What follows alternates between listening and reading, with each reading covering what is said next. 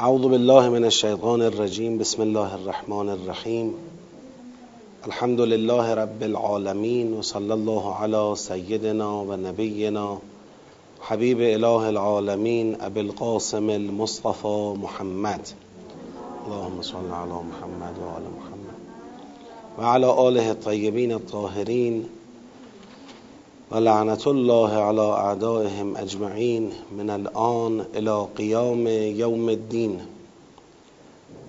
سلام عرض می‌کنم خدمت حاضران محترم در جلسه و بزرگوارانی که از طریق پخش مستقیم با این جلسه همراهی می‌کنن. خدا رو شکر می‌کنیم که توفیق عطا فرموده. در پیشگاه مقدس و نورانی قرآن کریم حاضر هستیم. و از خدا مسئلت می‌کنیم که به ما توفیق درک معارف نورانی قرآن و عمل به آموزه های انسانساز این کتاب شریف رو عطا کنه. به برکت صلوات بر محمد و آل محمد. اللهم صل علی محمد و آل محمد. خب بحث ما تدبر در سوره مبارکه فستاد هست.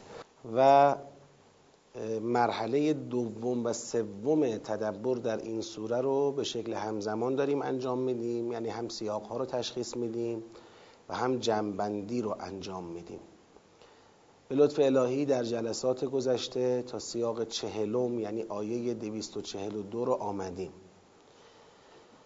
و سیاق چهل و یک رو هم که در این جلسه می‌خوایم شروع کنیم جنبندی اون رو ما در همون جلسه قبل اتصال داخلیش رو بحث کردیم که چرا از آیه 243 تا 253 چرا یک سیاق دونسته شده؟ اینو با هم بحث کردیم. حالا من یک یادآوری کوتاه می‌کنم و انشاءالله جنبندی سیاق 41 رو داریم.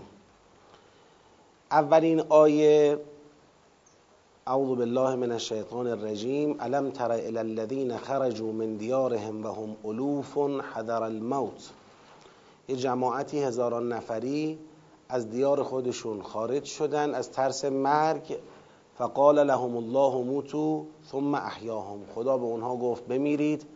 سپس اونها را زنده کرد چرا که خدا ذو فضل علی الناس خدا دارای فضل بر مردم است ولی اکثر مردم شکر نمی کنن. زیل این آیه فرمود و قاتلو فی سبیل الله. چرا قاتلو فی سبیل الله رو ما متصل به این آیه دونستیم؟ چون اینطوری فهمیدیم اینطوری تشخیص دادیم که اون جماعتی که از دیارشون خارج شدند حذر الموت از ترس قتال خارج شدند. و اون تعبیر ثم احیاهم که خدا فرمود یعنی با فرمان قتال و با اطاعتشون از فرمان قتال خدا اونها را احیا کرد. لذا قاتلو زیل این آیه کاملا با این آیه در ارتباطه. حالا شاهد این که این جماعت خارج شده از دیار از ترس مرگ در واقع خارج شده بودن به خاطر قتال بوده به خاطر ترس از قتال بوده میترسیدن تو قتال کشته بشن. شاهد این مطلب در ادامه است. ببینید تو آیه 246 میفرماید الم تر الی الملأ من بنی اسرائیل؟ که از نظر ما این الملأ من بنی اسرائیل همون الذین خرجوا من دیارهم هستند. میفرماید الم تر الی الملأ من بنی اسرائیل من بعد موسی؟ حالا مدت ها گذشته بر اون جماعت اذ قالوا للنبی لهم ابعث لنا ملکا نقاتل فی سبیل الله. یه ملکی برای ما مبعوث کن انتخاب بکن تا ما به فرمان روایی او در راه خدا قتال کنیم. قال هل عسیتم ان کتب علیکم القتال الا تقاتلوا؟ دقت کنید ها. قالوا و ما لنا الا نقاتل فی سبیل الله. و قد اخرجنا من دیارنا. ببینید حالا اونجا چی بود؟ علم تر الی الذین خرجوا من دیارهم و قد اخرجنا من دیارنا. همین اصطلاح اخرجنا من دیارنا در مقایسه با الذین خرجوا من دیارهم در اینجا. و همون اسلوب مشابه علم تره علم تره علم تره الا علم تره الا اینا نشون داد به این که بله این جماعت بنی اسرائیل که در آیه 246 میگه بحث اینا بحث قتاله اینا همین جماعتن. لذا قاتلوی اینجا به آیه 243 مربوطه. اینو خواستیم ثابت کنیم که آیه قاتلو کاملا به این فضای این آیه مربوط میشه. خب 245 هم همینه. 245 میگه قرض الحسنه ولی قرض الحسنه یه پوششیه برای عنوان چی؟ قتال. حمایتی از قتاله. شاهد این که قرض الحسنه و قتال هم با هم دیگه جفتند سوره حدیده دیگه. منزل لذی ببخشید لا یستوی منکم من انفق من قبل الفتح و قاتل. اولئک اعظم درجه من الذین انفقوا من بعد و قاتلوا و کلا وعد الله الحسنا بعد زید اونجا میفرماید منزل لذی یقرض الله قرضا حسنا. مثلا تعبیر منزل لذی یقرض الله قرضا حسنا در سوره حدید در جایی اومده که انفاق و قتال با هم چی هن؟ همراه و هماهنگن لذا این دستور به انفاق هم اینجا زیل بحث قتال ارزیابی میشه. پس این سه آیه اتصالش معلوم. خب حالا با این توضیحات دیگه 246 هم کاملا معلومه که چرا متصله. 246 تازه شرح ماجرای این الذین خرجوا من دیارهم ثم احیاهم می‌رسه به ثم احیاهم. می‌خواد بگه چجوری احیاهم؟ اینطوری که به پیغمبرشون گفتن که دیگه ما آماده شدیم برای انجام چی؟ قتال. این ماجرا شرح داده میشه.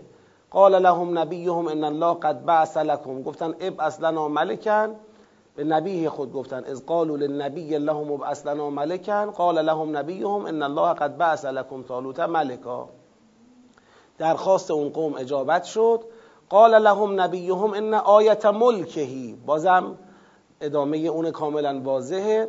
فلما فصل طالوت اون ملک کی بود؟ طالوت بود انتخاب شد. وقتی طالوت فصل بالجنود قال ان الله مبتلیکم به نهر فلما برزو بله ولما برزو لجالوت وقتی که در مقابل جالوت طالوت در مقابل جالوت قرار گرفت و لشکریان او چه شد؟ در نهایت فهزموهم به ازن الله اونها رو شکست دادن. تلک آیات الله نتلوها علیک بالحق جنبندی اون مطالب قبلی هست.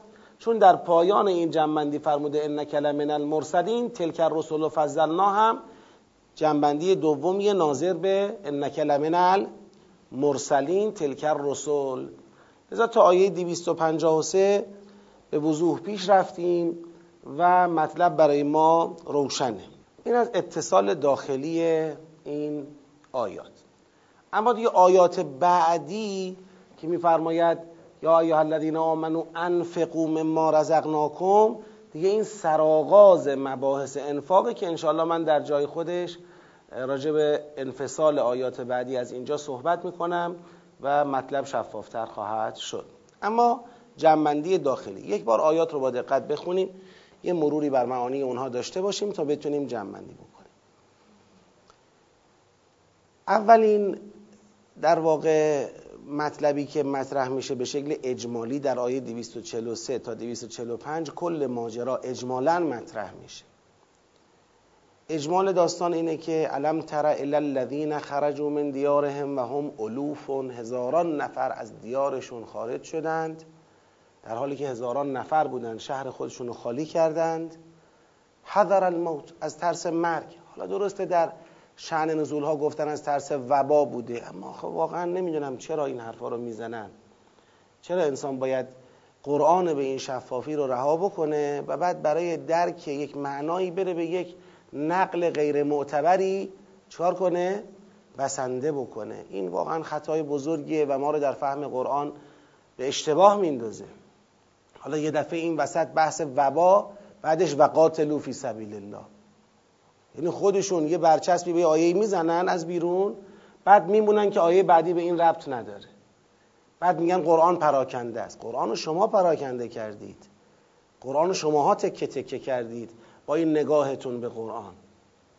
با این بی مبنا ورود کردنتون به قرآن. قرآنی که افتخارش تبیان بودن است افتخارش نور بودن است افتخارش بین بودن است. انقدر مبهم دونستید این قرآن رو که برای فهم هر کلمه ایش به هر نقل غیر معتبری رجوع می‌کنید و اون رو از خود قرآن معتبرتر می‌دونید. تو همین سیاق خدا توضیح میده اینا از حذر الموت فرار کردن چی بود؟ اخرجنا من دیارنا. اخراج شدیم. در واقع این خرجو به خاطر ترس از قتال بود. لذا بهش گفته میشه اخراج. یعنی عملا تسلیم شدن شهر رو واگذار کردن. گفتن همون بهتر که شهر رو از دست بدیم لاقل جونمون رو حفظ بکنیم. علم تر الی الذین خرجوا من دیارهم و هم الوف حذر الموت. از ترس مرگ که تو قتال براشون میترسیدن آرز بشه. فقال لهم الله موتو پس خدا به اونها گفت بمیرید. حالا همین خدا به اونها گفت بمیرید رو بعضی اینجوری تلقی کردن. یه جا اینا مردن. همه افتادن مردن. حالا بعد سالهای بعد یک پیغمبری از اونجا عبور می‌کرد دید کلی آدم یه جا مردن. خدایا اینا چی هن کی هن؟ آره یه جماعتی هن از ترس وبا در اومدن. اومدن تو این شهر گفتن اینجا وبا نیست نگو اونجا وبا بوده. همه رو من همینجا کارشون رو ساختم تموم شده. بعد اون پیغمبر گفت خدای زندهشون کن و در حقیقت خدا هم اونا رو چکار کرد؟ اونا رو زنده کرد احیا کرد. خدا هم اونا رو زنده کرد احیا کرد. بلند شدن. خب اینا نگاه های در واقع بی مبنا به قرآن کریمه. ما اگر بخوایم قرآن کریم رو با خودش با توجه به خودش و آیات خودش معنی بکنیم این مطالب شفاف خواهد بود برای همه ما. یه صلواتی ختم کنید. اللهم صل علی محمد و آل محمد و عجل فرجه. خب. پس قال لهم الله موتو نه به این معناست که اینها را یک جا خدا کشت به این معناست که این جامعه فراری از قتال که از ترس مرگ از قتال فرار کرده بودند اینا عملا محکوم به چی شدند؟ محکوم به مرگ شدند. و در واقع این مرگ غیر از مرگ تک تک آهاد این جامعه است. این مرگ مرگ حیات معنوی در اون جامعه است. حالا چرا این حرف رو بنده می‌زنم به خاطر اینکه جریان ثم احیاهم که در همین آیات بعدی خدا شرحش میده احیاهم این نبوده که اینا یه دفعه بلند میشن. احیاهم این بود که حاضر شدند بعد از عمری بعد از مدتی ترک قتال حاضر شدند. بازم چیکار بکنن؟ قتال بکنند و شهری را که از ترس واگذار کرده بودن به دشمن خودشون برن از اون دشمن پس بگیرن. احیاهم اینه. قال لهم الله موتو ثم احیاهم. ممکنه کسی اینجا بگه که آقا شما این موتو ثم احیاهم را غیر ظاهری معنی کردید. ظاهر موتو مردن به همین حیات جسمه که آدما بمیرن. ظاهر احیاهم هم چیه؟ اینه که این آدما دو مرتبه چی بشن؟ زنده بشن. من میگم ببینید اصلا قرآن کریم در خصوص حیات و مرگ بارها و بارها به معنای معنویش استفاده کرده حیات و مرگو تو همین سوره چند آیه قبلتر داشتیم. و لکم فی القصاص حیاتون. خب قصاص داری آدم می‌کشیم. یعنی قاتل را در قصاص داریم اعدام می‌کنیم داریم می‌کشیم. خدا میگه و لکم فی القصاص حیاتون. چرا حیاتون؟ این چه حیاتیه؟ این حیات اجتماعیه. ولی الان آدم داره میمیره ظاهرا. ولی حق مطلب اینه که جامعه ای که توش قصاص اجرا می شود اون حیات را خواهد داشت اون زندگی را خواهد داشت اون تضمین حیات حیات واقعی و تگبه درش خواهد بود. یا در سوره مبارکه یاسین ببینید. میفرماید که ذر من کان حیا و یحق القول علی الکافرین. قرآن به درد انذار زنده ها می‌خورد و به درد اینکه اتمام حجت کند بر کیا؟ کافران. یعنی اونجا زنده ها را در مقابل کیا قرار میده؟ کافران. یعنی از نظر قرآن کافران زنده نیستند. حیات مال مؤمنانه. خب از اون جامعه ای که از ترس مرگ شهر و دیار خود را واگذار به دشمن خدا کرده واگذار به دشمن خودش کرده و فرار کرده این جامعه در حقیقت به اراده خدا چی؟ مرده دیگه. این جامعه مرده است. فقال لهم الله موتو. حالا کسی می‌تونه یه تعبیر ساده ترم بکنه بگه قال لهم الله موتو؟ اینجوری بود. یعنی آقا اینا درسته که از مرگ به وسیله قتال فرار کردند اما از مرگ به دلایل دیگر فرار نکردن که. حالا با قتال نمردی با تصادف چی؟ با قتال نمردی با سکته چی؟ با قتال نمردی با بیماری چی؟ بالاخره آدم به یه شکلی میمیره دیگه. این نیستش که انسان نمیره. پس قال لهم الله موتو. اینا می‌خواستن نمیرند ولی اون هدف به دست بگید نیامد. مرگ سر جاش بود. اینم کسی می‌تونه تعبیر کنه. ولی ثم احیاهم بعدی که احیاهم تقابل با چی داره؟ با موتوی قبل از خودش داره. اون بیشتر اون معنای اول تو ذهن تقویت میشه که قال لهم الله موتو. یعنی خدا گفت پس بمیرید. این مرگ حیات معنوی اونهاست بمیرید. این جامعه مرده است. اما این جامعه مرده را روزی خدا احیا کرد. ثم احیاهم. حالا هنوز ما نمی‌دونیم خدا چه... تو این آیه هنوز نمی‌دونیم خدا چجور احیاشون کرد. این بعدا روشن میشه. میگه سپس خدا اونا رو احیا کرد چون خدا ذو فضل بر مردم است. ولکن اکثر الناس لا یشکرون. هنوز ما نمی‌دونیم خدا چطور اونا را احیا کرد. خدا همینجا با یک دستور و قاتلو فی سبیل الله به ما کد به ما میده که آقا اگر من اونا را احیا کردم با چی احیا کردم؟ با دستور قتال احیا کردم. برگشت اونها به فرهنگ قتال احیاء اونها بود. پس شماها قاتلو فی سبیل الله. و قاتلو فی سبیل الله واعلموا ان الله سمیع علیم. و در راه خدا قتال کنید و بدانید که خدا شنوای عالم است شنوای آگاه است. من ذا الذی یقرض الله قرضا حسنا کی حاضره که به خدا قرض نیکویی بدهد؟ حالا این قرض نیکو به خدا بدهد زیل قتال؟ یکی قرض نیکو دادن به خدا میشه مستاقش چی؟ چی؟ جان. یعنی حاضر باشه از جانش در راه خدا بگذره. نگید مگر جان انسان از جان در راه خدا بگذره؟ قرض به خدا دادنه. بله. به خاطر اینکه خدا این جان را حفظ می‌کنه این جان را برکت میده توسعه میده و با یک حیات عالی تری او رو در واقع در دنیای دیگر محشورش می‌کنه. بله این قرض به خدا دادنه. در راه خدا از مال بگذری قرض به خداست. از جان بگذری قرض به خداست. شاهدش هم خوندم تو همین چنده قبل. سوره مبارکه حدید. من ذا الذی یقرض الله قرضا حسنا فیضاعفه له اضعافا کثیره. چندین برابر کند خدا برای او. آقا مگر جان رو میشه چندین برابر کرد؟ بله ما در همون بحثای انفاق تو دور اول توضیح دادیم. یک سعه روحی وسعت روحی عظمت روحی خدا به او میبخشد. بالاخره روح انسان ها در میزان بزرگی و عظمت با همدیگه چی داره؟ فرق داره. اون کسی که جانش را در راه خدا تقدیم می کند خدا جان او را از او می‌گیرد و بست می‌دهد. لذا والله یقبض و یبسطو خدا اون چرا که به او قرض می‌دهی از تو قبض می‌کند می‌گیرد سپس خودش اون را بست می‌دهد و الیه ترجعون.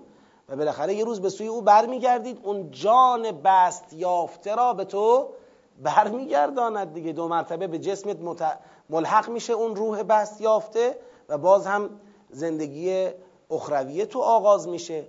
البته منزل الذی یقرض الله قرضا حسنا مختص جان هم نیست. چرا؟ چون انفاق فی سبیل الله احتیاج به مال هم دارد. یعنی اگر در راه خدا از مال نگذریم بالاخره تجهیزات نظامی نمی‌دونم سلاح نمی‌دونم سپر نمی‌دونم آزوقه لشکر نمی‌دونم هزینه خانواده های لشکریان که موندن توی شهر و امثال اینها تا تأمین نباشه هیچ وقت قتال فی سبیل الله برپا نمیشه. لذا انفاق مالی هم هست. تو منزل الذی یقرض الله قرضا حسنا فیضاعفه له اضعافا کثیره. والله یقبض و یبسط الیه ترجعون. هم انفاق جان هم انفاق مال ولی زیل قتال اینجا مطرحه. اینجا انفاق مال و جان برای برپا شدن امر قتال فی سبیل الله. بله با توجه به این مقدار تا اینجا خوندیم معلوم میشه. آقا نظر به این که در تاریخ بودند کسانی که از ترس قتال و مردن بر اثر قتال فرار کردند و به مرگ اجتماعی دچار شدن سپس خدا اونها را احیا کرد. نظر به این حکایت تاریخی شماها باید در راه خدا قتال بکنید و باید برای برپایی امر قتال به خدا قرض نیکو بدهید. مال و جانتون را در راه خدا انفاق بکنید تا قتال برپا بشه تا جامعه شما گرفتار مرگ معنوی نشه مرگ روحی نشه در حیات الهی و معنوی بتونه زیست بکنه. بعد خدا حالا اون آیه 243 را که پشتوانه امر به قتال و انفاق بوده اون آیه 243 را حالا می‌خواد شرح بده. اون الذین خرجوا من دیارهم جریانشون چی بود؟ اونا کی بودن؟ چطور شد؟ احیا شدن؟ اینو می‌خواد بازش بکنه. این یه صنعت دیگه.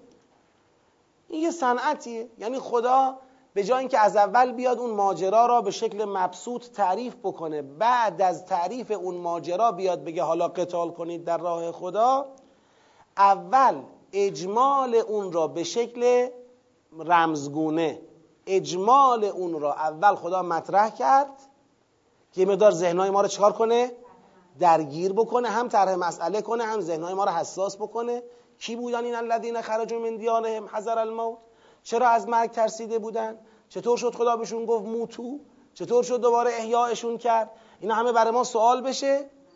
قبل از اینکه هنوز شرح ماجرا را بفهمیم خدا از اون ماجرا نتیجه بگیره که قتال می‌خوام و انفاق. یعنی همون اول خط به ما بده. من اگر الان می‌خوام وارد شرح این داستان بشوم قصه سرایی نمی کنم من می‌خوام وارد شرح داستان بشوم تا به شما توضیح بدم که چجوری یک جامعه با فرهنگ قتال احیا می شود. اینو می‌خوام براتون توضیح بدم. می‌خوام شما را به سمت قتال فی سبیل الله سوق بدم. می‌خوام شما را به سمت انفاق برای قتال فی سبیل الله سوق بدم. خط و جهت رو همون اول خدا به ما داده. حالا ادامه ماجرا. یعنی شرح ماجرا. علم تر الی الملع من بنی اسرائیل من بعد موسی؟ توجه نمی کنی به این ملع به این جماعت آشکار از بنی اسرائیل بعد از موسی علیه السلام؟ بعد موسی یعنی اینکه آقا یادتون باشه ما اوائل این سوره بحثای خوندیم راجع به بنی اسرائیل. اوائل سوره بحثای خوندیم. اونجایی که به موسی علیه السلام گفتن چی؟ برگردیم. اهبتو مصرا فان لکم ما سألتم و ضربت علیهم الذلت و المسکنه و با او به غضب من الله امثال این حرفا. اون بحثایی که اونجا خوندیم در یعنی در زمان حضرت موسی قتال مطلوب برای بنی اسرائیل فرهنگ قتال شکل بگید. نگره. اون مردم حاضر نشدن به اینکه اون در واقع قتال فی سبیل الله را به رهبری حضرت موسی علیه السلام انجام بدن. حالا دیگه این قصه های خودش رو داره فعلا. نمی‌خوام وارد بشم. بعد از حضرت موسی سالها بعد از ایشون اینا یه پیغمبری داشتن به اون پیغمبر گفتن اذ قالوا للنبی لهم به پیغمبری که برای اونها بود گفتن ابعث لنا ملکا نقاتل فی سبیل الله. دیگه ما بسمونه. دیگه خسته شدیم از این وضعیت. یه ملکی یه فرمان روایی برای ما برانگیز انتخاب بکن ابعث. برانگیز که ما به فرمان روایی او چیکار کنیم؟ نقاتل فی سبیل الله. ما بریم در راه خدا قتال بکنیم. اون پیغمبر با توجه به شناختی که از سابقه این جماعت داشت سوال کرد قال هل عسیتم ان کتب علیکم القتال و الا تقاتلوا?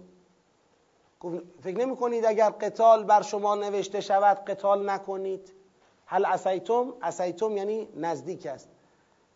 به نظر شما نزدیک نیستش که اگر قتال نوشته شد شماها قتال نکنید. یعنی اونی که من از شما سراغ دارم اینه که قتال نوشته بشود هم شما اهل قتال نیستید. اینجوری نیست به نظر خودتون. قالو جواب دادن و ما لنا الا نقاتل فی سبیل الله. چرا قتال نکنیم؟ چه می شود ما را که در راه خدا قتال نکنیم؟ و قد اخرجنا من دیارنا و ابنائنا در حالی که ما اخراج شدیم از سرزمینمون از فرزندانمون دور افتادیم از سرزمینمون اخراج شدیم. معلوم میشه که در اون خروجی که از شهر داشتن هزاران نفری باز همه موفق به خروج نشدن. یک جماعتی هنوز از اینها اونجا باقی موندن فرزندان اینها اونجا باقی موندن و این فاصله قومیتی هم بینشون ایجاد شده. چرا قتال نکنیم؟ ما اخراج شدیم. خب بعد حالا که اینا اظهار آمادگی کردن قتال بر اونها نوشته شد دو مرتبه. فلما کتب علیهم القتال ولی بازم چی؟ تولوا الا قلیلا منهم. بازم پشت کردن. جز قلیلی از اونها. حالا جالبه اینجا من در دور اولم گفتم. الان شرح احیاهمه. یعنی یک جامعه ای با قیام یک عده قلیلی به امر قتال این جامعه به چی رسید؟ به حیات رسید. یعنی یه وقتهایی هستش که آقا همین که تو جامعه این جریان بیدار و آگاه و پای کار وجود داره بالاخره برکت وجودی این جریان آگاه و پا به کار اینه که کلیت این جامعه گرفتار اون مرگ معنوی نشود. بله کلیت جامعه زنده است. خیلی فرق می‌کنه تو جامعه ای هیچ کس هیچ من به ای نباشد که قتال فی سبیل الله را برپا کند یا باشد.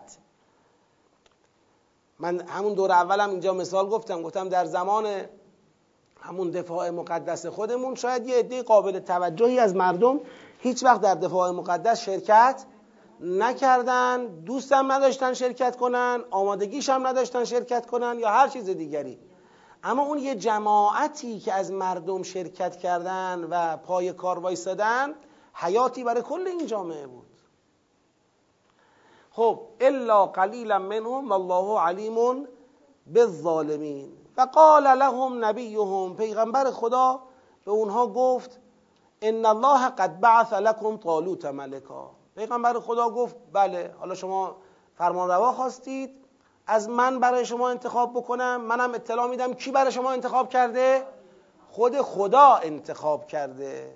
من به عنوان اخبار از انتخاب خدا با شما صحبت می‌کنم که ان الله قد بعث لكم طالوت ملکا. خدا طالوت را به عنوان فرمان روا برای شما برانگیخته. قالو اولین نشانه های تمرد اینجاها پیدا شد. قالو انا یکون له الملک علینا. ببینید از اینجا به بعد عملا اون که گفت تولوا الا قلیلا داره نشون میده این تولو چطور اتفاق افتاد. و این قلیلا چطور موندن. تو اولین مرحله اینجوری گفتن. گفتن انا یکون له الملک علینا. چطور تالوت؟ کجا تالوت سزاواره که فرمان روای ما باشه؟ و نحن احق بالملک منه. ما سزاوارتر از تالوتیم برای ملک و برای فرمان روایی چرا؟ چون ولم یوت ساعتا من المال. به خاطر اینکه تالوت از مال و از ثروت سعه به او داده نشده. یعنی جز اشراف نیست جز اغنیا نیست جز بزرگان این قوم که ثروتمندند و توانمندند نیست. چرا تالوت حالا؟ قال ایشون فرمود اون پیغمبر ان الله اصطفاه علیکم. خدا او را بر شما انتخاب کرده برگزیده و زاده بستتن اگر سعه در مال ندارد بستتن فی العلم ول جسم دارد. آقا فرمان روایی سعه مالی نمی‌خواد. کسی می‌خواد فرمان روا باشد لازم نیست ثروتمند باشد. او باید علم کافی و توانمندی جسمی کافی را داشته باشه. برای تصدی فرمان روایی و این دوتا رو داره. خدا زادهو زیاد کرد او را بستتن بسته ای توسعه ای فی علم و الجسم هم در دانش و هم در جسمش توانمندی هایش والله یعطی ملکه من یشاء والله واسع علیم. خدا ملک خود را به هر که بخواهد می‌دهد و خدا واسع علیم است. پس اینجا رو بحث معیارها صحبت شد. فرمان روای قتال معیارش این است که اولا متصل به یک انتخاب چی باشه؟ الهی باشد. خدا او را برگزیده. حالا خدا یه بار او را مشخصا به اسم برمیگزیند یه بار با شاخص برمیگزیند. ثانیا شاخص های انتخاب الهی در یک فرمان روای مناسب برای امر قتال فی سبیل الله علم و جسم است. بسطه و گسترشی در علم و جسم. مال و قال لهم نبیهم إن آیت ملکه أن یأتیکم التابوت فیه سکینة من ربکم و بقیة مما ترک آل موسی و آل هارون تحمله الملائکه إن فی ذلک لآیة لکم إن کنتم إن فی ذلک لآیة لکم إن کنتم مؤمنین حالا این پیغمبر برای اینکه این جماعت نسبت به این انتخاب سالهاست این جماعت از قتال دوری کردن الان تازه می‌خوان تن به قتال بدن. یه فرمانروا خواستن فرمانروایی هم که انتخاب شده مد نظر اونها بگید. نیست. برای اینکه یک آرامشی به این جماعت داده شه یک اطمینان خاطری داده بشه که آقا مطمئن باشید این فرمانروا فرمانروای الهی است و شاخصهای لازم در او وجود داره و او را بپذیرید و به فرمانروای او عمل بکنید. یک بالاخره معجزه آشکاری هم به عنوان شاهدی بر اثبات حقانیت او براشون آورد. اون چی بود؟ گفت آیه و نشانه ملک و فرمانروایی او اینه که تابوت سراغ شما بیاید در حالی که مایه آرامشی از جانب پروردگارتون برای شما باشد و آثاری از ماترک آل موسی و آل هارون در این تابوت وجود داشته باشد و این تابوت رو ملائکه حمل کنند و اینطوری برای شما دیگه چی بشه؟ قضیه کاملا روشن بشه. که اونو توضیح دادیم. این تابوت همون تابوتی است که حضرت موسی علیه السلام رو مادر ایشون در اون تابوت قرار داد و در رود نیل رها کرد. و بعد هم در سالهای بعد بعد از تخلفاتی که قوم بنی اسرائیل انجام دادن این تابوت که بالاخره در اون جماعت نشانه ای بود از لطف و قدرت خدا در اجرای اراده خودش در تحقق اراده خدا و یه مایه امیدی برای این مردم بود. این تابوت از اونها گرفته شد از بین اونها در واقع محو شد و رفت. دیگه نتونستن دستشون به این تابوت نرسید.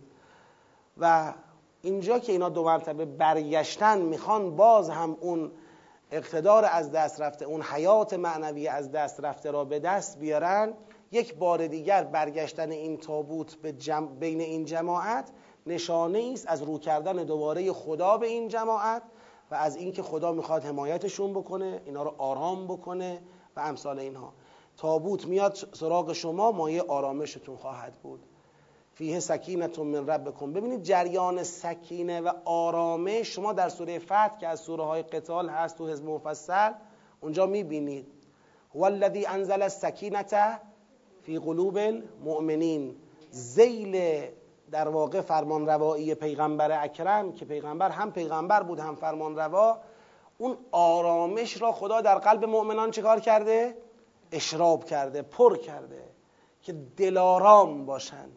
اینجا این تابوت آمده تا این مردم به فرمان روایی تالوت دلارام باشند مایه آرامش شما باشد و توی این تابوت آثاری از آل موسی و آل هارون رو هم می‌بینید که یادآور اون دوران نجات نجات بنی اسرائیل از فرعونیان دوران الطاف متعدد الهی در حق بنی اسرائیل باشه.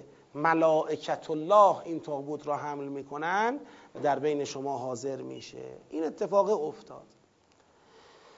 ما بالاخره این لشکر شکل گرفت تالوت با جنودش از اون منطقه از اون اردوگاه از اون جایی که این مردم زندگی می‌کردن جدا شدن به سمت چی؟ به سمت اون دیاری که ازش اخراج شده بودن اون مردم تا پس بگیرن اونجا را جنگ بکنن. فلما فصل طالوت بالجنود وقتی که طالوت جنود را لشکریان را حرکت داد قال ان الله مبتلیکم به نهر گفتش که خدا می‌خواد امتحانتون کنه با یه نهری. به یه نهر آبی رسیدن. خب خدا همینجا می‌خواد یک آزمایشی از شما چکار کنه؟ بگیره یک امتحانی برگزار بکنه. فمن شرب منه فلیس منی. هر کس از این نهر بنوشد از من نیست. حق نوشیدن ندارید. و من لم یطعمه فانه منی. هر کس از این نهر چیزی نچشد او از من است. لم یطعمه چیزی نخورد از این نهر برداشت آب نکند اون از من است. الا من اقترف غرفتا بیده. الا اینکه حالا یه کسی در حد یک کف دست. حالا ممکنه بعضیا در اون حد مثلا ایمان محکم و قوی نداشته باشن که اصلا آبی از این نهر ننوشن. معلوم تشنه هم بودن حسابی. چرا؟ به خاطر اینکه امتحانه دیگه. حسابی تشنه هم هستن. شاید در اون حد نبودن که هیچی از این آب ننوشن. اما اینکه دیگه کامل خودشون رو سیراب کنن حق نداشتن. کسی می‌خواست خودش رو سیراب کنه دیگه از این امتحان مردود بود. آره در حد یک کفه دست کسی آب بخوره مشکلی نداره. اینو به عنوان شکست در امتحان حساب نمی کنیم الا من اقترف غرفتا بیده فشربوا منه الا قلیلا منه. اون الا قلیلا اینجا معلوم شد. فتولوا الا قلیلا. از قتال اعراض کردن جز قلیلی این شرح اون اعراض از اون قتاله که جز قلیلی بقیه دیگه تو این امتحانه باختن. اولش که بهانه گیری سر انتخاب تالوت داشتن. حالا اونو خدا حل کرد با اون تابوت. اونجا با کمک خدا تو اون امتحان بالاخره نجات پیدا کردن. و الا علل قاعده خدا تابوت نمی آورد هم اون خودش یه امتحان بود دیگه. ای بسا همونجا ریزش می‌کردن. اما خدا تو اون آزمون اول که اصل قبول فرمان روایی تالوت بود تو اون آزمون یه کمکی به اینا رسوند که خب بیاید حالا اینم تابوت نشانه ملک او تا بالاخره او را قبولش کردن تالوت را. اما حالا که تو امتحان اول با کمک من قبول شدید یه امتحان دیگه برگزار می‌کنم جلوتر. دیگه خب تابوتم که اومده دیگه مطلبم که روشنه. لاقل تو امتحان بعدی ببینم چیکار می‌کنید. اینجا دیگه خودتونید تو امتحان بعدی هم اینه تشنه به نهر تشنه هستید به نهر رسیدید. حق نوشیدن ندارید جز یک کف دست. اما چی شد؟ این جماعت اینجا چیکار کردن؟ فشربوا منه الا قلیلا منه جز یک گروه اندکی از اون نهر نوشیدند.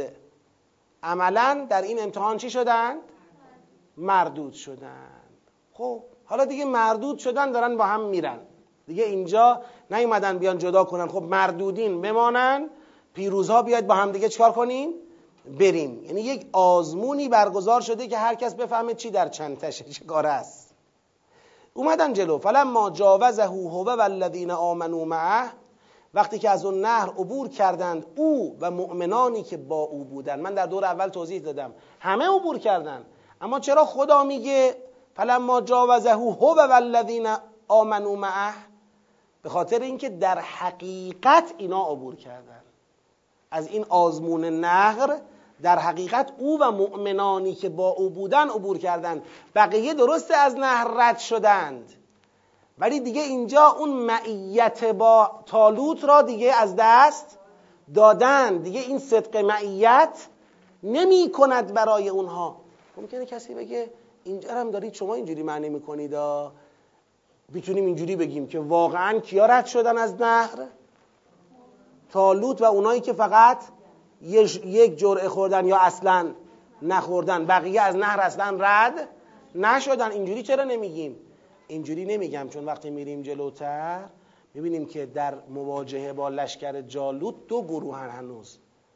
یک عده میگن که نمی‌تونیم هیچ کاری بکنیم یک عده میگن اما می‌تونیم در مقابلشون بیستیم این دو گروهی که جلوتر می‌بینیم این دو گروه همین دو گروه شکست خوردگان در آزمون نقر و پیروز شدگان در اون آزمون هستند.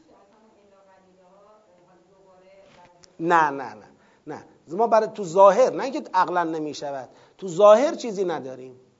تو ظاهر قضیه جز این آزمون دیگری مطرح نیست. یعنی یک بار آزمون قبول فرمان روایی تالوت بوده یک بار نهر بوده.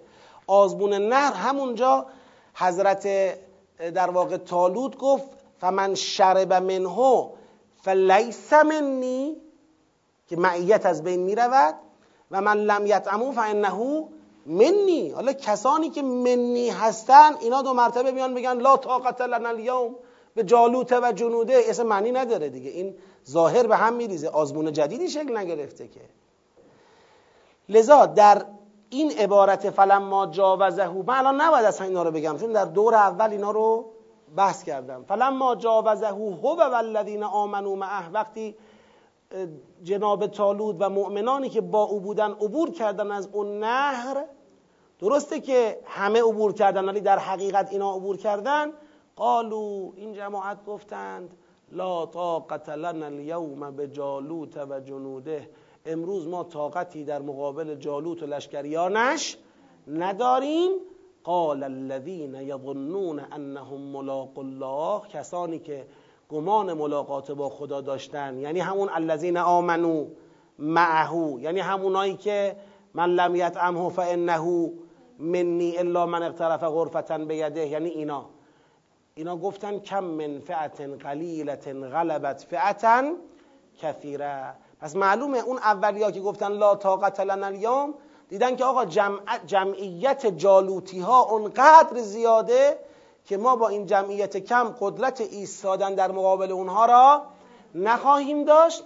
اما این جماعتی که تو اون آزمون پیروز شده بودن مؤمنان حقیقی بودن نگران قیامت خود بودن اینا گفتن چه بسیار جمعیت کمی که بر جمعیت کثیر غلبه کرده به ازد الله والله مع الصابرین. ولما برزوا لجالوت و جنوده وقتی خلاصه مبارزه آغاز شد در مقابل جالوت و جنود او قرار گرفتن این جماعت مؤمن این دعا را کردند قالوا ربنا افرغ علینا صبرا والله مع الصابرین افرغ علینا صبرا. خدایا صبر رو بر ما فروریز کاسه وجود ما را از صبر پر کن. و ثبت اقدامنا و قدمهای ما را تثبیت کن و انصرنا علی القوم الكافرین ما را بر قوم کافر نصرت ببخش. چه شد نتیجه؟ فهزموهم به ازن الله. اونها را شکست دادن به ازن الله. همین جماعت اندک اون جماعت کثیر را شکست دادن به ازن الله. و قتل داوود و جالود. تو لشکریان تالوت جوانی بود به نام داوود علیه آلاف و تهیه داوود جالوت را چیکار کرد؟ کشت و قتل داوود و جالوت و آتاه الله الملک و خدا به خاطر همین شجاعت و همین رشادت و همین افتخاری که داوود آفرید به او ملک و حکمت را تو امان عطا کرد که گفتیم در داوود دو مرتبه فرمان روایی و نبوت با هم چی شد؟ جمع شد در حالی که تو مرحله قبل از داوود فرمان روا تالوت است نبی کس دیگری است آتاه الله الملک و الحکمه و علمه مما یشا و لولا دفع الله الناس بعضهم به بعض فلسفه این جنگ و قتال اصلا چیه؟ چرا اصلا خدا راضی به قتال بین آدم ها میشه؟ خدا میگه آقا من که همینجوری راضی به قتال نیستم قتال برای از بین بردن فسادیه که آدم ها ایجاد می‌کنن و لولا دفع الله الناس بعضهم به بعض لفسدت الارض. اگر نبود این که خدا گروهی از مردم را به واسطه گروه دیگری دفع کند شر اونها را بخواباند اون وقت زمین فساد زمین را می گرفت ولکن الله ذو فضل علی العالمین. ببینید قبلا فرموده بود اینجا ولکن الله ان الله لذو فضل علی الناس. اینم یه کد دیگه از ارتباطه. ولکن الله ذو فضل علی العالمین. تلک آیات الله. اینایی که براتون خوندیم آیات خدا بود. نتلوها علیک بالحق و انک لمن المرسلین. ما به حق اونها را بر شما تلاوت می‌کنیم. ای پیغمبر قطعا تو از کیا هستی؟ از مرسلین هستی. یعنی این قصه ها گفته شده که امروز مردم تطبیق بدن با کی؟ با تو. این جریان ها رو خوندیم که امروز مردم بدونن همون تکلیف را که یک روز در مقابل تالوت داشتن در مقابل پیغمبری که تالوت را مبعوث کرده بود به فرمان روایی داشتن همون تکلیف را در مقابل تو دارن تلکر رسول این مرسلینی که در طول تاریخ بودن و ما نمونه هایی از داستان های اونها را برای شما خوندیم فضلنا بعضهم علی بعض برخی از اونها را بر برخی دیگر چکار کردیم؟ فضیلت دادیم. منهم من کلم الله. برخی از اینها کسانی هستند که خدا با اونها چه کرده؟ صحبت کرده. و رفع بعضهم درجات و بعضی را به درجاتی بر بقیه چه کرده؟ رفعت بخشیده. و آتینا عیسی ابن مریم البینات و ایدناه به روح القدس. و ما به عیسی ابن مریم بینات دادیم و او را به روح القدس تأیید کردیم یعنی آخرین پیغمبر از سلسله رسول کی بوده؟ حضرت عیسی ابن مریم بوده که او هم تأیید با روح القدس شده تمام این پیغمبران الهی همه در یک سلسله جلیله بودند و در دوران همه اونها امر قتال هم چی بود؟ وجود داشت و لو شاء الله و اگر خدا خواسته بود مقتتل الذین من بعدهم من بعد ما جاءتهم البینات. اگر بنا بود اینکه قتال نباشد باید دیگه بعد از حضرت عیسی قتال چی می‌شد؟ جمع می‌شد دیگه. ولی ببینید که باز هم فساد هست باز هم قتال هست. ولکن اختلفو ولی که مردم اختلاف کردن. فمنهم من آمن و منهم من کفر. برخی همیشه مؤمن شدن و برخی کافر شدن. باز می‌شد خدا مثلا راضی بشود به اینکه یک عده مؤمن یک عده کافر ولی به خاطر فسادی که کافران ایجاد می‌کنن هیچ وقت همچین امکانی وجود ندارد. لذا ولو شاء الله مقتتلو اگر خواسته بود همین مؤمنان و کافران هم با هم قتال نمی کردند ولیکن ولکن الله یفعل ما یرید. ولی خدا هر کار رو بخواد انجام میده. چی داره میگه این آیه؟ این آیه می‌خواد بگه آقا امر قتال بین مردم که امروز توی پیغمبر در ادامه سلسله جلیله پیغمبران فرمان روای این قتال هستی فرمانده این قتال هستی و باید انجام بشه این الان به وجود نیامده که پیغمبران الهی با وجود اختلاف درجاتی که در طول تاریخ داشتن بعضی اصلا کلیم الله بودن مثل حضرت موسی و برخی بر برخی دیگر رفعت مقام داشتن مثل حضرت عیسی که با روح القدس تأیید شد از جانب پروردگار اصلا بدون پدر به دنیا آمد و تأیید با روح القدس شد. یک درجه بالاتری خدا به او عطا کرد. در دوران این پیغمبران الهی هم بوده. در دوره حضرت عیسی بینات اومد. علل دیگه باید بعد از بینات او اختلاف تو خود بنی اسرائیل اقلا چی می‌شد؟ برطرف می‌شد. اما بازم اختلاف کردن. بازم قتال در جریان بوده. بین مؤمن و کافر همواره قتال در جریان بوده. اگر خدا می‌خواست مؤمن و کافر قتال نمی کردند ولیکن خدا راضی نشده به این که مؤمن و کافر با همدیگه همزیستی داشته باشند حالا که خدا راضی نشده چرا راضی نشده؟ نعوذ بالله چون حسودیش اومده از همزیستی. نه. چون اصلا اقتضای ذاتی کفر همزیستی با ایمان نیست. اقتضای ذاتی تفکر کافرانه خلاصه صد راه مؤمنانه. این نتیجه قهری کفره. لذا باید تکلیف کفر روشن بشه. حالا بله کسی در حکومت اسلام می‌خواد کافر بمانه مالیات بده کافر بمانه. اما اینکه اجازه بدی زمین در حکومت کافران باشه حتی یه وجب از زمین در حکومت کافران باشه از همونجا فساد درست میشه. از همونجا صد عن سبیل الله درست میشه. همون کافر منفعت خود را در این می‌بیند که حق به گوش مردمش نرسد. همون کافر تقابل رو شروع می‌کنه. لذا تا وقتی که این اختلاف در حوزه ایمان و کفر وجود داره قتال هم وجود داره.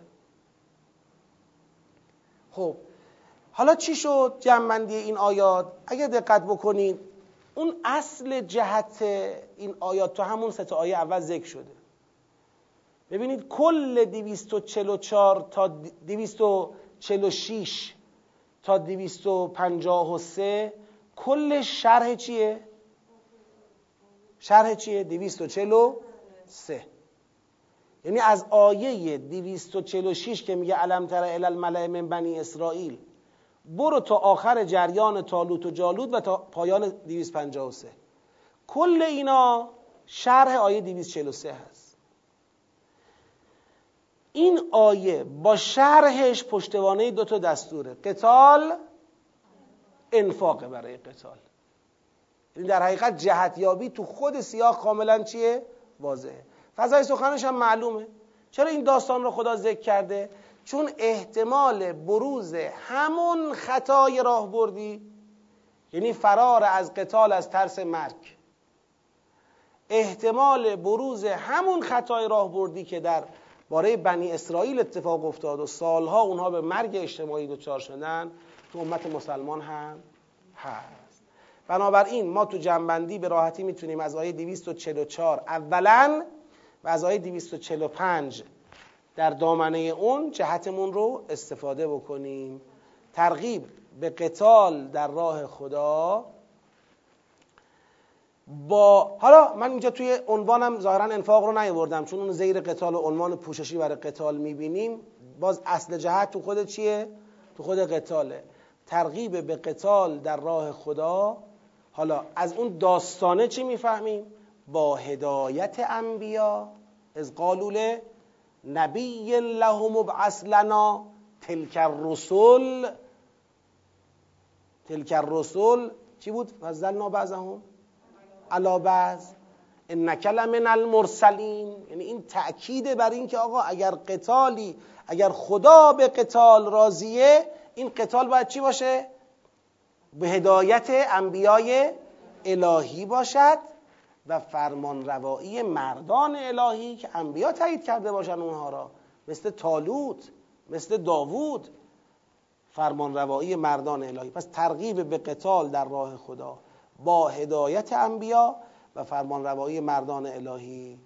قتال در راه خدا زامن حیات یک جامعه و رهایی از ذلت است.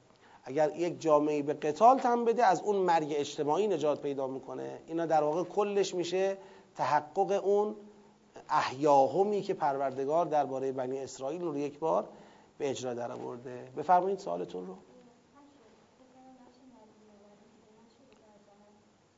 نه دیگه. اینا به عنوان قیوده. ببینید ما تو هر کشف جهتی که می‌خوایم انجام بدیم یه اصل جهت داریم یه قیودات جهت داریم.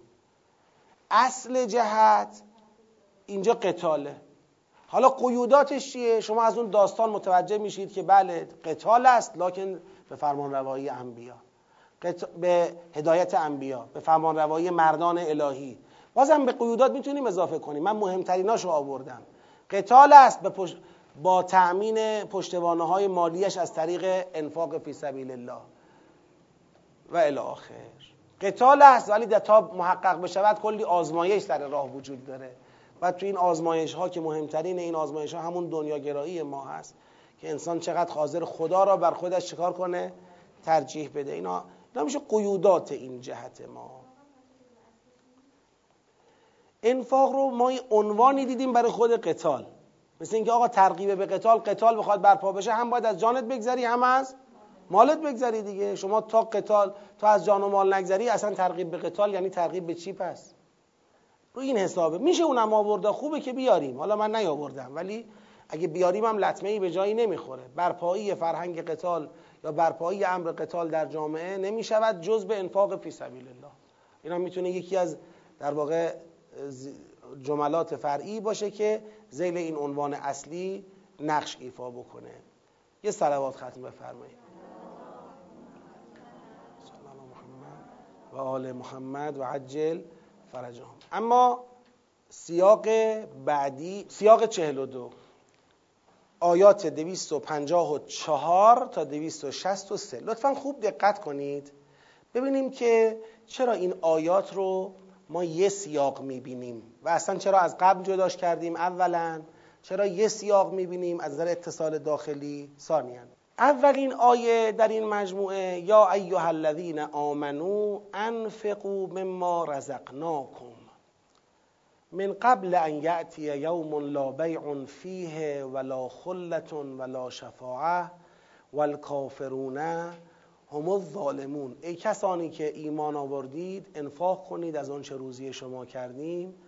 قبل از اینکه بیاید روزی که بیعی در اون روز خرید و فروشی در اون روز انجام نمی شود ولا خله و رفاقت و صمیمیتی در اون روز کارگشا و راهگشا نخواهد بود ولا شفاعه و شفاعت و پادرمیانی ناحقی به معنی پارتی در اون روز نخواهد بود. ول کافرون هم الظالمون. کسانی که کافر باشن خب با توجه به سیاه کافرون میشن کیا؟ اونایی که حاضر به انجام انفاق نباشن. یا اصلا طرف مؤمن نباشد از اساس یا مؤمنی باشد که به تکلیف انفاق عمل نکند. میشه ول کافرون. ول کافرون هم الظالمون. و کافرون کافرون همون ظالمان هستند. فعلا لازم نیست. آره. همون ظالمان هستند خب چرا از قبلش جداش کردیم؟ اگه به قبل نگاه بکنید آیه آخر قبل که تلک رسول بود. آیه قبل از اون تلک آیات الله بود. هر دو آیه حالا غیر از اینکه تو این دو آیه بحث حالا مثلا انفاق رو ما نداشتیم لحن این دو آیه با تلک آیات الله نتلوها یا تلک الرسل فضلنا. لحن چی هست اینا؟ اینا لحن جنبندی و خروجه. یعنی اون داستانی که به عنوان پشتوانه امر قتال مطرح شده بود از بنی اسرائیل با تلک آیات الله چی شد اون داستان؟ جمع شد. با تلک رسول هم باز جمع شد. یعنی این دوتا آیه اون داستان رو جمعبندی کرده. ممکنه کسی بگه باشه این دوتا آیه اون داستان رو جمعبندی کرده. اما انفاق هم ما می‌دونیم که دو قلوی چی بود؟ قتال بود دیگه. ما می‌تونیم به خاطر همین که تو این آیه پایانی اقتتلو تکرار شد اقتتلت تکرار شد بگیم دستور به انفاقی که اینجا خدا دارد مطرح می‌کند به عنوان جفت اون بحث قتاله. باید در بررسی اتصالات بین آیه ها اسلوب ها مورد عنایت و توجه باشند یه بار این بود که مثلا خدا میگه قاتلو فی سبیل الله و انفقو یه بار این که میگه قاتلو فی سبیل الله بلا فاصله بعدش میگه منزل لذی یقرض الله قرضا حسنا. اینا قشنگ به لحاظ اسلوب بیانی معلومه اینجا انفاق و گفته برای چی؟ برای قتال. یه بار خدا بحث قتالش را جمعبندی کرده تمام شده. حالا با تعبیر یا ایها الذین آمنو که معمولا اسلوب چیه؟ اسلوب شروعه. یا ایها الذین آمنو انفقو داره رو قتال حرف می‌زنه. من همچنان قبول دارم. می شود این رو پذیرفت که بحث قتالی که بحث انفاقی که اینجا شروع میشه قرار مکمل بحث چی باشه؟ قتال باشه اینو قبول دارم. اما دیگه نه به عنوان داخل اون سیاق. اون بحث جمع شد. حالا این سراغاز بحث انفاقه که این بحث انفاق به کلیتش قرار دو مرتبه با بحث قتال چی دیده بشه؟ بگید. با هم دیده بشه. این مسئله ایجاد نمی‌کنه. حالا هنوز این مقداری که من گفتم تا اینجا ممکنه ته دل کسی رو قرص نکنه. به اینکه آقا باز بالاخره هر چی باشه انفقو داره میگه. اونجام که قتال گفته بود چرا جدا می‌کنیم؟ این انفقو را؟ من میگم یه دقت بکنید. با هم دیگه چند آیه بریم جلوتر فعلا. یه چند آیه با هم بریم جلوتر. می‌بینیم که مثل الذین ینفقونه. یعنی اون یا ایها الذین آمنو انفقویی که گفت قراره به شکل مبسوط در حوزه انفاق در ادامه چی بشه؟ صحبت بشه. و دیگه دو مرتبه برگشتی به قتال فعلا ما نداریم. پس معلوم می‌کنه که این بحث یا ایها الذین آمنو انفقوی اینجا سراغاز دور جدیدی از مباحث در حوزه انفاق است هرچند که انفاق دو قلوی قتال هم باشد. با این مسئله ای نداریم. بله باشد. اما الان ما بحثمون سر انفاقه. ببینید دیگه مثلا الذین ینفقون اموالهم که حالا تا بریم جلوتر بازم می‌رسیم. یا یا الذین آمنوهایی که داره همه در حوزه چی صحبت می‌کنه؟ انفاق صحبت می‌کنه. انفاق چه شکلی باشه؟ انفاق چجوری باشه؟ انفاق چجوری باطل نکنیم انفاق چجوری خالصانه باشه انفاق نکنیم چی میشه انفاق بکنیم چی میشه؟ دیگه بحث اومده کاملا رو چی؟ رو انفاق. این اصل این که چرا آیه 254 را ما سرآغاز سیاق جدید گرفتیم. اما ما یه چالشی هم در ادامه داریم. بلا فاصله تو آیه 255 دیگه بحث انفاق. بگید؟ نداریم. همون آیت الکرسی معروف خودمون اینجا شروع میشه که الله لا اله الا هو الحی القیوم لا تأخذه سنة ولا نوم له ما فی السماوات و ما فی الارض. من ذا الذی یشفع عنده الا باذنه الی آخر.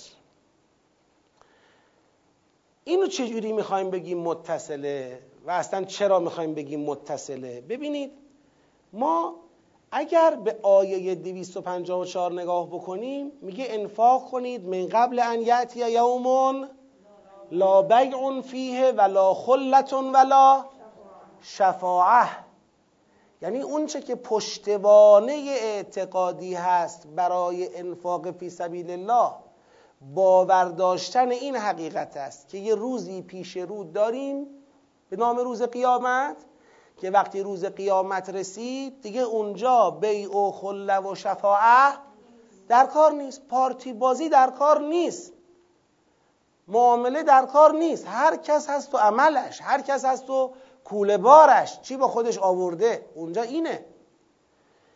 خدا در ادامه داره این قسمت رو باز می‌کنه.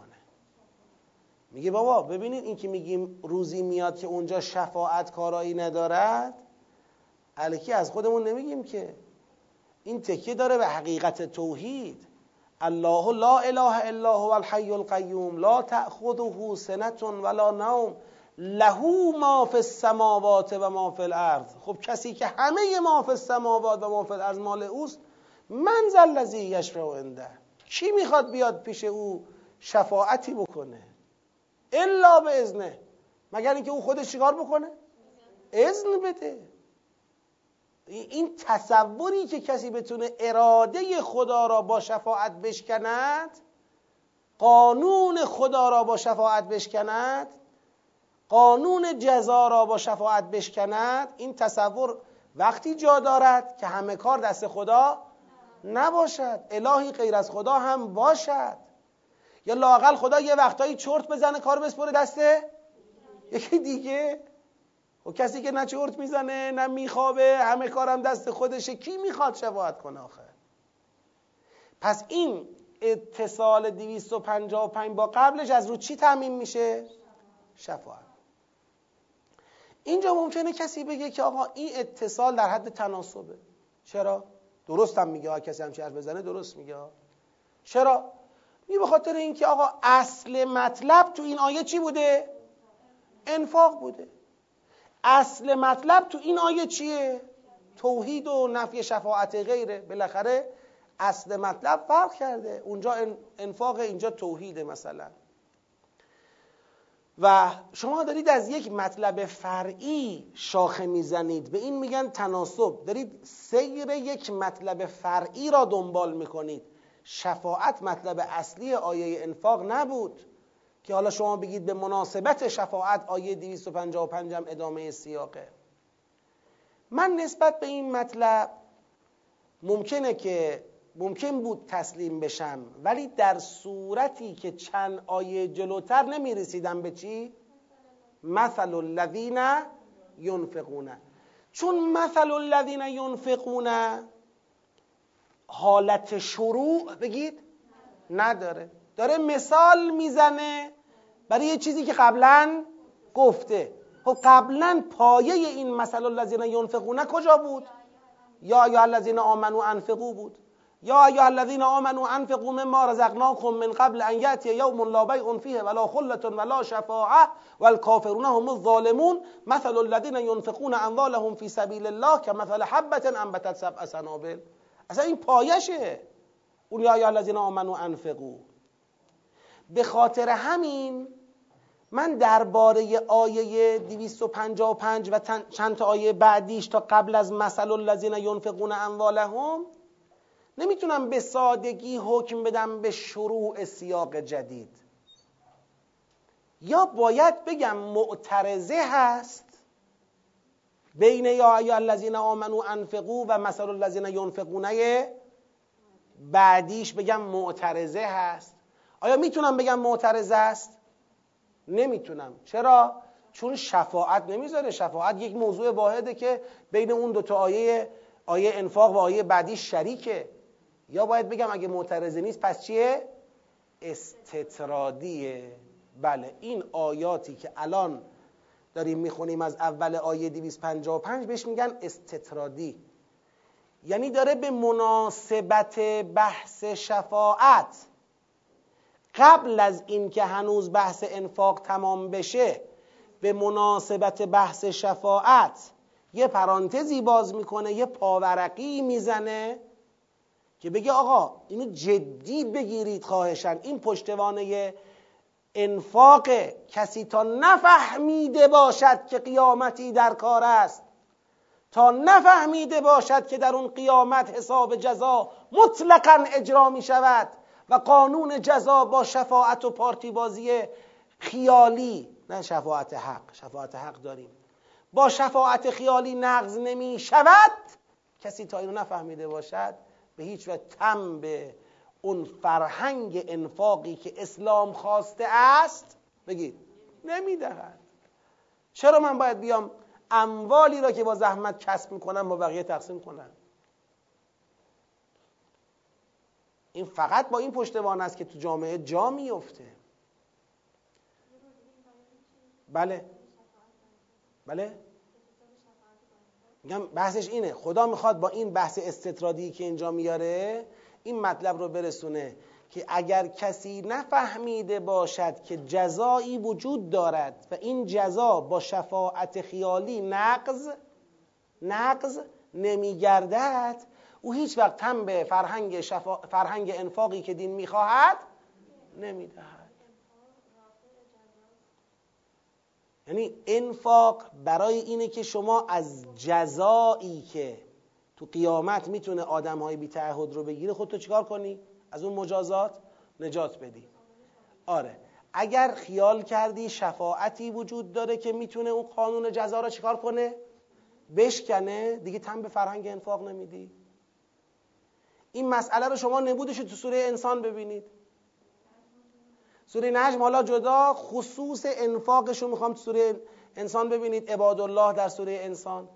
میفرماید که یوفون به نظر و یخافون یوما کان شره مستطیرا و یطعمون الطعام علی حبه مسکینا و یتیما و اسیرا. انما نطعمکم لوجه الله. لا نرید منکم جزاء ولا شکورا. انا نخاف من ربنا یوما عبوسا قمطریرا. فوقاهم الله شر ذلك اليوم. یعنی چرا اینا به اون انفاق مطلوب دین تن دادن؟ چون میترسن از قیامت. میترسن از جزا. اینا می‌دونن نجات از قانون مجازات اینا می‌دونن مهمترین عامل مجازات الهی در قیامت بی تعهدی آدمان نسبت به دیگرانه. و می‌دونن درمانش فقط انفاقه. باید انفاق کنن. اینایی که علل قاعده اگر شفاعتی باشد که هست حقش وجود دارد خودشون شفیعان روز قیامتند عباد الله خود این شفیعان روز قیامت از جزا میترسن. با چی جبران می‌کنن این رو؟ با انفاق. خود اینا با انفاق. انفاق از اون چه که دوست دارن. یطعمون الطعام علا حبه. با انفاق از این گردن میگذرن. فلقت حمل عقبه و ما ادراک مل عقبه فک رقبه او اطعام فی یوم ذی مسخبه یتیما ذا مقربه او مسکینا ذا متربه ثم کان من الذین آمنو سپس آدم به حقیقت ایمان می‌رسه. تازه از گردنه انفاق که رد شد می‌رسه. انفاق رو تو دین بعضیا خیلی یه دستی می‌گیرن. در حالی نمیشه انفاق یه دستی گرفت. انفاق تو بعضی از سوره ها مساوی ایمانه. سوره حدید.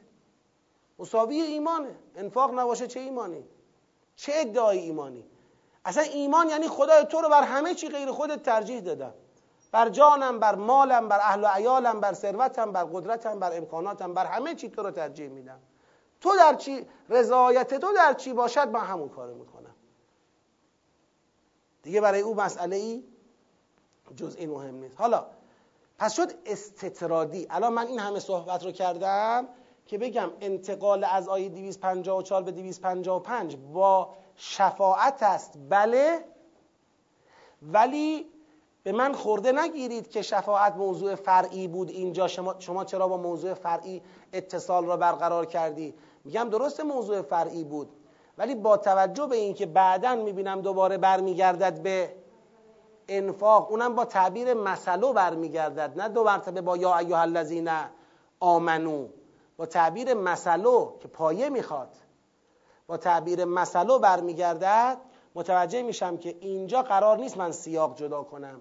اینجا با اینکه از یه موضوع فرعی شاخه جدا شده ولی قرار نیست سیاق جدا کنیم. استطرادن داره این مطلب بهش پرداخته میشه وجه هم داره.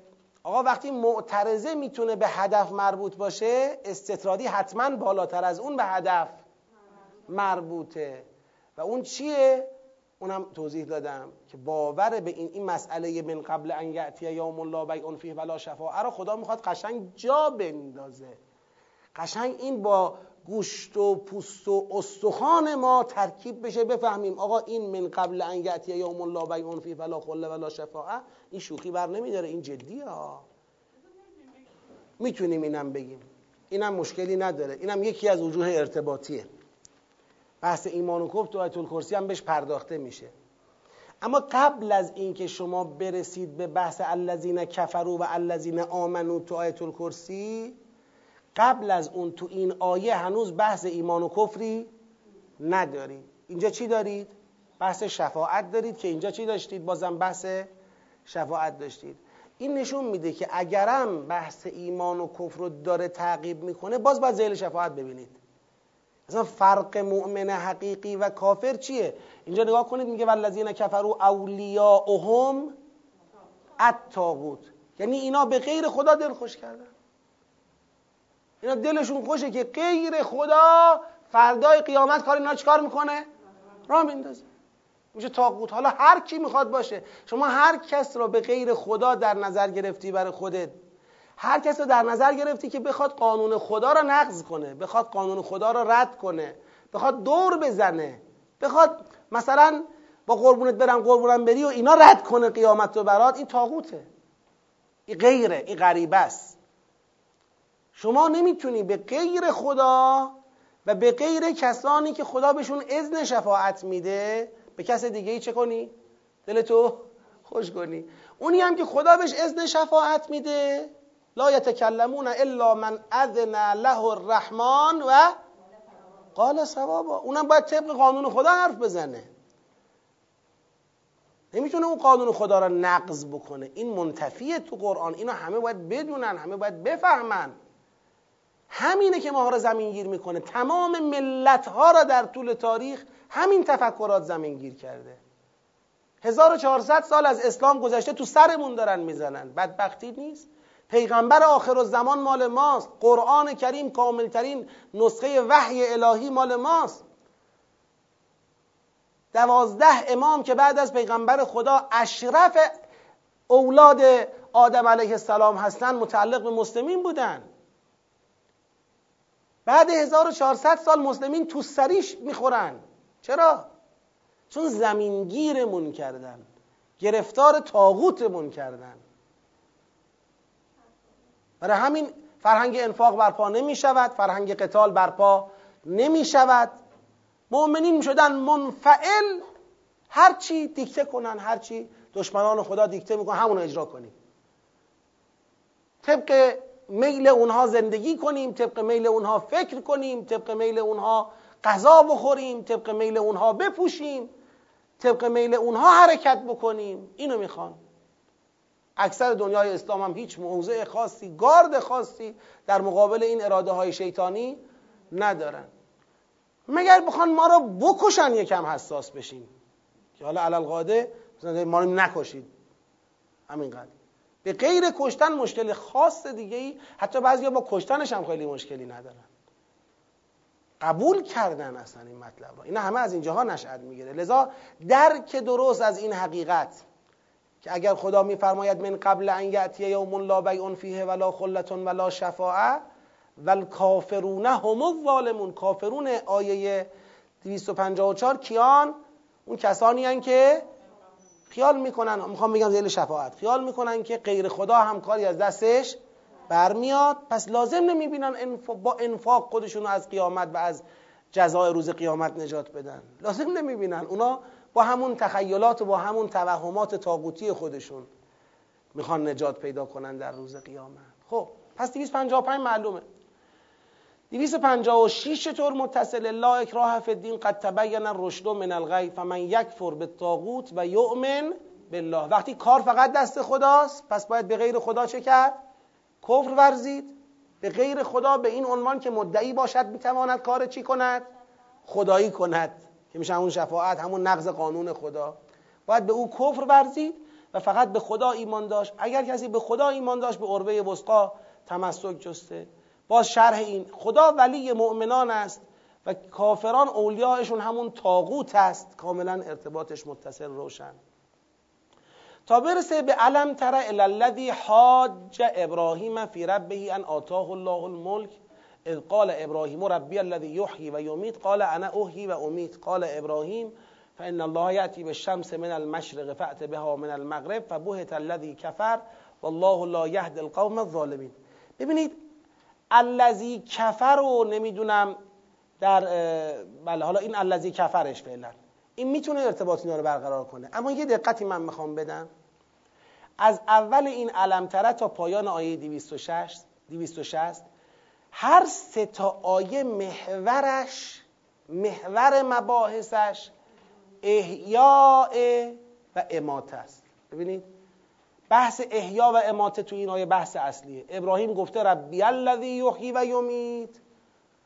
اون طرف گفته انا احیی و امید تو آیه 259 این الذی مر علی قریه و هی خاویه علی عروشها قال انا یحیی هذه الله بعد موتها فاماته الله مع طعام ثم بعثه. و اینجوری خدا بهش نشون داد که چطوری مرده ها را بعد از مرگشون چه می‌کنن؟ زنده می‌کنن.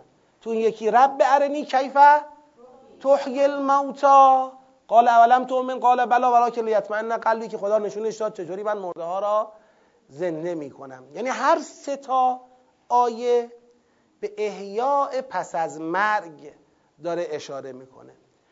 به یه نگاه عام بله می‌خواد اطلاق اراده خدا را در عالم بفهموند که این ادامه بحث قبلیشه. اما یه نگاه یکم ساختاری ترم اگر بکنیم جریان شفاعت دست خدا هست یا دست خدا نیست این کجا مهم میشه؟ این کجا مهم میشه؟ ما تا وقتی تو این زندگی دنیا هستیم این خیلی نمود و بروز ظاهری نداره دیگه همه داریم زندگی می‌کنیم. چه اونی که کارا رو مطلقا دست خدا می‌بیند چه اونی که نمی‌بیند. چه اونی که فقط خدا را صاحب قانون جزا می‌داند چه اونی که نخیر برای غیر خدا هم سهمی در جزا قائل شده است. همه داریم با هم زندگی می‌کنیم. اینجا محل بروز و ظهور اون اطلاق اراده پروردگار در جزا نیست. خب پس کی است؟ من قبل ان یعتی یوم روزش می‌رسه. پس قبول این منطق و مطلب که آقا اطلاق اراده پروردگار در حوزه جزا در همه حوزه ها و مشخصا حوزه جزا در اینجا قبول این مطلب تابعی هست از قبول احیاء پس از مرگ. از قبول اینکه مرگ پایان زندگی نیست حیات دوباره ای هست و حتی صرف این هم کافی نیست. آدم ها همزاد پنداری با حیات دوباره ای که توش جنبه جسمی و مادی نباشد بگید ندارن. آقا یه حیاتی مثل خواب مثلا بخواد بر ما بگذرد. حالا اونجا چی می‌خوان؟ ما آتیش بزنن؟ مثلا روح ما را می‌خوان آتیش بزنن؟ مثلا نمی‌دونم شبه ما را می‌خوان شلاق بزنن؟ یعنی چی؟ مثل خواب میمونه برای آدم ها خب؟ لذا تاکید بر حیات پس از مرگ جسمانی و روحانی. جسمت رو برمیگردونیم تمام اون اصل این آیه بله اصل احیاء پس از مرگ. اینجا بحث میشه که خدا فقط احیاء پس از مرگ داره. بعد چگونگی احیاء پس از مرگ تو این آیه و تو این آیه اگر به این دوتا نگاه بکنید قشنگ داره میگه این جسم خاک شده را دو مرتبه چه می‌کنیم؟ بازسازی می‌کنیم. این پرنده های خورد شده پخش شده در جبال مختلف را دو مرتبه چکار می‌کنیم؟ بازسازی می‌کنیم. بدانید همین شما با همین جسمی که الان دارید با همین جسم محشور میشید و از اول باید جواب پس بدید حساب کتاب پس بدید مجازات بشید یا هر چیز دیگری. اون روز شفاعت نیست. اون روز شفاعت ناحق وجود ندارد. به غیر اذن خدا کسی نجات پیدا نمی کند. حالا با این نگاه این میشه مکمل دوم. یعنی اون پشتوانه اعتقادی که برای انفاق لازم داره. یا ایها الذین آمنو انفقوا من قبل ان یأتی یومون. یکی اصل اینه که خدا ثابت کنه شفاعت از غیر او بر نمی آید. اینو تو آیت الکرسی ثابت کرد. فقط کار خودمه. من باید اجازه بدم. یکی اینه که خب حالا ثابت کنه که حتما یه حیات پس از مرگی وجود دارد و اون روز است که شفاعت از غیر او بر نمی آید که آدم ها بدونن راجع به یک دنیای مثالی شبهی خوابالود مثلا روحی روانی صحبت نمی کنیم. راجع به یه دنیایی صحبت داریم می‌کنیم یه عالمی داریم صحبت کنیم که عین همین الان ما زنده ایم توش. من هستم شما هستید همه هستیم ولی دیگه روز جزاست. زمین تبدیل شده آسمان تبدیل شده همه چیز آماده شده که جزا محقق بشه و ابدی. لذا این مطلب هم ادامه اون همچنان دیده می شود تا اینکه برسیم به کجا؟ برسیم به مثل الذین ینفقون اموالهم که این بر پایه یا ایها الذین آمنو انفقو تازه می‌خواد اون بحث انفاق رو کامل بکنه که مثل کسانی که انفاق می‌کنن در راه خدا این است. بعد بفرماید که الذین ینفقون اموالهم فی سبیل الله ثم لا یتبعون ما انفقوا منا ولا عذا بعد به مناسبت عذا بگه قول معروف و مغفرتون خیر من صدقت یتبعها عذا تا آیه 263 بله؟ این نگاه موضوعیه. اینجوری نگاه کردن موضوعیه. ما سیری نگاه می‌کنیم. ما اونجا احیا رو زیل با توجه به آیه قبل و بعدش تحلیل کردیم. اینجا هم داریم حیات پس از مرگ را با توجه به آیات قبل و بعدش تحلیل می‌کنیم. چون نگاه سیری داریم. حالا یه نفر یه تحقیق موضوعی برداره حیات و ممات را در قرآن یا در سوره مبارکه فستاد بخواد بررسی کنه چرا اینا با هم قابل مقایسه است؟ قابل مقایسه هست. در نگاه موضوعی. اما اینکه این مطلب در ادامه اون مطلب باشه یا تو سیر اون مطلب باشه نه. اونجا بحث اصلی قتال بوده. اینجا بحث اصلی چیه؟ انفاقه. تو قتال یه استفاده ای از حوزه حیات و ممات شده. تو انفاق هم یه استفاده ای از بحث حیات و ممات شده. اینا بحثای اصلیش نیست. بحثای در واقع تبعیشه حالا کسی می‌تونه کار موضوعی برداره حیات و ممات رو در قرآن یا در سوره مبارکه فستات مثلا مورد بررسی قرار بده. خب اتصال داخلی به نظرم بحث شد ثابت شد. حالا بعد از این دو مرتبه اسلوب یا ایها الذین آمنو. بله بازم انفاق اما یه رویکرد دیگری رو تو بحث انفاق مطرح می‌کنه. خود انفاق در سوره مبارکه فستاد از این آیه‌ای که 254 آغاز میشه چند دفعه یا ایها الذین آمنو داریم که هر کدوم داره یک پرداختی یه ورودی به بحث انفاق فی سبیل الله انجام میده. فکر می‌کنم کافی باشه درسته؟ وقتمون هم تمامه دیگه. ساعت بله دیگه حالا پنج دقیقه می‌تونم برم اما آره می‌خوام این مطلب دیگه اشالله دو مرتبه تکرار نشه.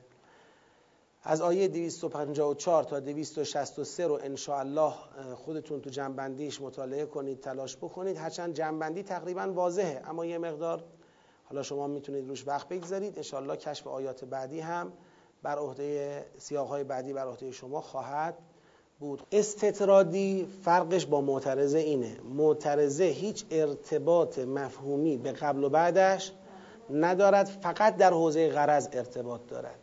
استطرادی مثل معترضه است ولی بی ارتباط با مفهوم قبل و بعد مطلقا نیست. ارتباطش فرعیه. به مناسبته به مناسبت شفاعت این بحث رو دارم مطرح می‌کنم. بله ممکنه. بله. بله ممکن خب کلمه تو دل جمعه است جمله است دیگه. الان درست نمیگیم شفاعه ولی من قبل ان یأتی یوم لا بیع فیه ولا خلت ولا شفاعه همش در واقع داره پایه میشه برای بحثای بعدیش. ما داریم رو شفاعتش تاکید می‌کنیم که نشون بدیم کاملا اون اتصال رو. ممکنه اصلا کلمه ای برای نشون دادنم نداشته باشیم. یک مفهومی که در آیات قبلی بوده میطلبد که یه شرح و بستی داده بشه. هرچند اون شرح و بست تو ریل بحث اصلی قرار نداشته باشه. یه شاخه فرعی جدا کردیم در حقیقت. آره. خواهش می‌کنم. بله. نه نیستن. چون اصلا معنی لا اکراه فی الدین این نیستش که اجازه تشکیل حکومت توسط کفار. کفار توی حکومت اسلامی نه هیچ کس برای زندگی فردیش مجبور به چیزی نمیشه. حالا شما نمی‌خوای ایمان داشته باشی خواهی کافر باشی باش خودت می‌دونی. اما حق سرایت دادن کفرت به بقیه رو نداری. حق جلوگیری از مؤمن شدن دیگران رو نداری. وقتی کافر حکومت تشکیل میده برای حفظ حکومت خودش لازم می‌بینه که افرادی را که تحت حاکمیتش هستن از مسلمان شدنشون چیکار کنه؟ جلوگیری کنه. لذا مانع توسعه حق در جهان میشه. مثل اینکه کسی بخواد جلوی آب رو بگیره از اینکه به بقیه برسه. مسئله قتال بله دیگه. اخراج کردن بله. به صرف این که کسی کافر است اسلام فرمان قتال نمی‌دهد. اسلام میگه اگر قاتلی مانع راه خدا بشود صد راه خدا بکند بخواد اون کفر خودش را حجتی قرار بده که مانع مسلمون شدن بقیه بشه او حق نداره. همونطوری که اگر کسی بخواد مثلا فرض کن توی منطقه آب شیرین توی چشمه ای وجود داره چشمه مال خداست مال اون که نیست. بره چشمه را تصاحب بکنه بعد اجازه نده آب به بقیه برسه. همه ی آب رو برای خودش تصاحب بکنه. خب تو آقا حق نداری این چشمه برای همه از همه باید استفاده کنن. شما چرا مانع میشی؟ حالا هیچ کس نمی‌تونه اونجا بگه آقا این آزادیه دیگه. لا اکراه فی الدین اینم آزاده. بره اونجا وایسه. بقیه دارن تشنگی میمیرن. میرن میزننش میزنش کنار. میگن بشین سر جای خودت. آب مال همه است.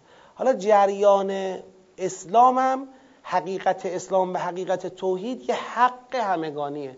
همه حق دارن مسلمان باشن.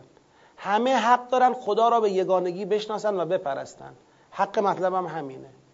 شاید می‌شد گفت دیگران مردم حق ندارند بت بپرستن. اما حالا قطعا نمی‌شود گفت مردم حق ندارن خدا پرست باشند خب همه حق دارن طبق احکام خدا عمل بکنن. لازمه پرستش خدا و عمل به احکام خدا در حوزه فردی خانوادگی اجتماعی اینه که حاکمیت دست خدا باشه. اگر حاکمیت دست کافران باشه به اندازه حاکمیتشون اقلا مانع تحقق اجرا مانع اجرای چی هن؟ احکام خدا هستن. لذا حق حاکمیت ندارن تو اسلام. برید کنار. حکومت دست اسلام باشه.